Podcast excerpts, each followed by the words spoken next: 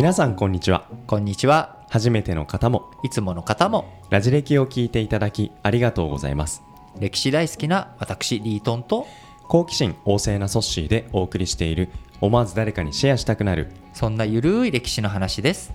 それでは本編をお楽しみください今回のテーマは人間関係の孤児生後について忘年会シーズンのちょっとした小ネタに使ってもらえたら嬉しいです。いやこの感覚久しぶりですね。この感覚久しぶりです。うん。どの感覚ですか？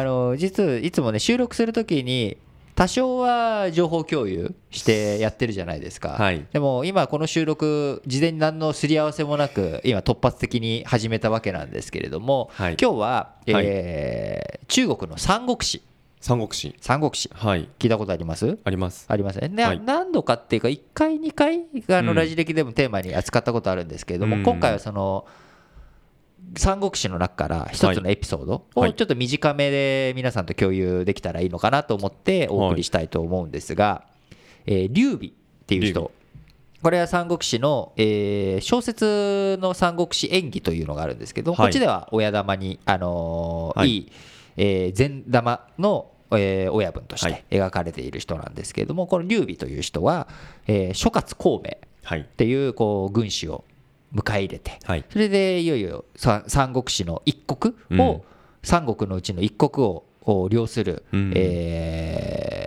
身分というか立場にはい。こう上がっていくわけなんですけれども、うん。その孔明という人はすごくその劉備の元に着いた時には若くて。はい。で劉備はもう中年を超えて、まあ、いよいよこの後どうするのかなと、うん。でそこで孔明と出会ってあこの人の指示軍略。はい。この人の戦略にのっとっていけば俺は一国の主になれるかもしれないと。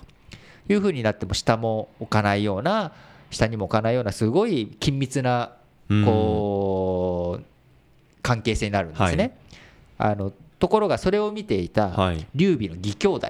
義兄弟。弟分だった関羽と張飛という人たちがはい。嫉妬しちゃうんですね。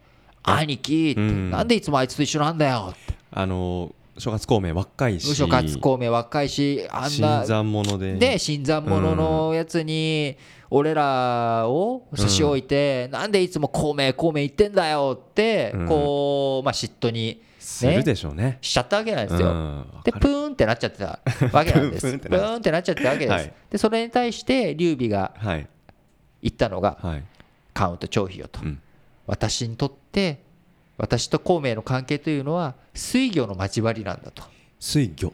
そう。魚には水が必要だと。はい。で私にとってこう孔明という人はその水のようなものであり、うん。我々は水であり魚であり水魚の交わりなんだと、だからそう悲しいことを言ってくれるなと。はい。いうなんだこの ねこのなんかちょっとこうしお尻がムズムズしてくるよ そうな会話はと。今の話聞いてなんかその嫉妬心慰めになるのがちょっと僕の中でなんかまあもうはい。呆れるぐらいになっちゃいますよね。そういうことですかね。まあそうかと。うん。うん。でまあそういう話を聞いてねいや僕とこうソッシーは水魚の交わりなんだろうかと考えると、はい。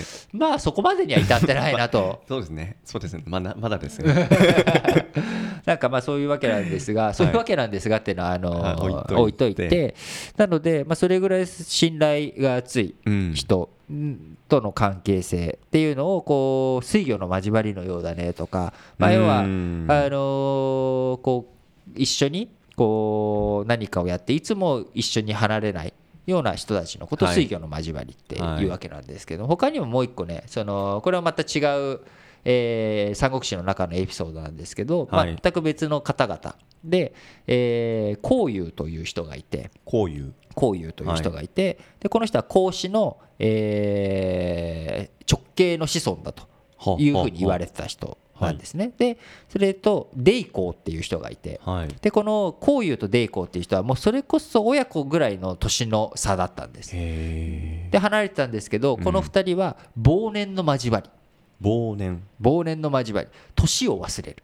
年齢を忘れたお付き合いをしましょうと。いうことで先輩後輩とかね儒教の孔子のところでやっぱあの年長者を敬うっていうのがあるわけじゃないですか、はい。ところがそれを忘れてしまうと。それぐらい、まあ、肩寄せ合って仲良くしようっていうことで、はい。忘年の交わり。ほというのもあると、うん。で特にまあ、ね、忘年の交わりって言ったら忘年会の交わりか。う あ今そういう時期ですか、ね、そういう時期ですからね、はい。と思っちゃった人もいるかもしれないです。けど違うん。です、忘れるのは年齢です。年。だからブレ、本当の意味でブレーコじゃないですけれどもその上下関係とか立場身分とかそういったことも忘れて一緒にもう本当にイーコールパートナーとして一緒に暮らしてこうやっていこう一緒に交友していこうっていうこれを忘年の交わりと言います。だから、えー劉備のと孔明の場合は忘年の交わりじゃないんだけどはい。水魚の交わり。要は親密で。年はそのねやっぱりあのー上司と部下っていう関係ではあるけれどもうん。緊密な関係水魚の交わり、でさらにそこがまあイコールパートナーになっていくような忘年の交わりということで、なるほど。まあ、三国志の中でもこういういろんな人との付き合い方っていうことについていろんなエピソードがあるので、まあ、この年末年始、うん。えー休校を温めたりとか、はい。また年が明けて新しい人と出会ったりとか、うん。あるいは忘年会、はい。新年会と飲み会も続くかもしれませんけれども、うん。くれぐれもね、まあを外さしずすは噛んじゃった。噛んじゃったな。あの 大丈夫です。あのーを外さずに。羽目をねそう、うん。ありがとう。外さずに。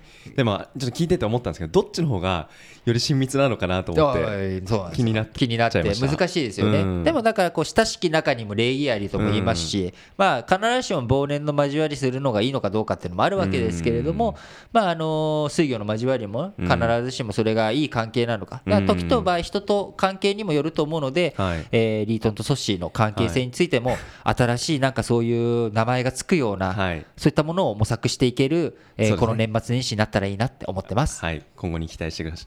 今後に期待しましょう。また ラジオ歴史小話お相手はリートンとソシでした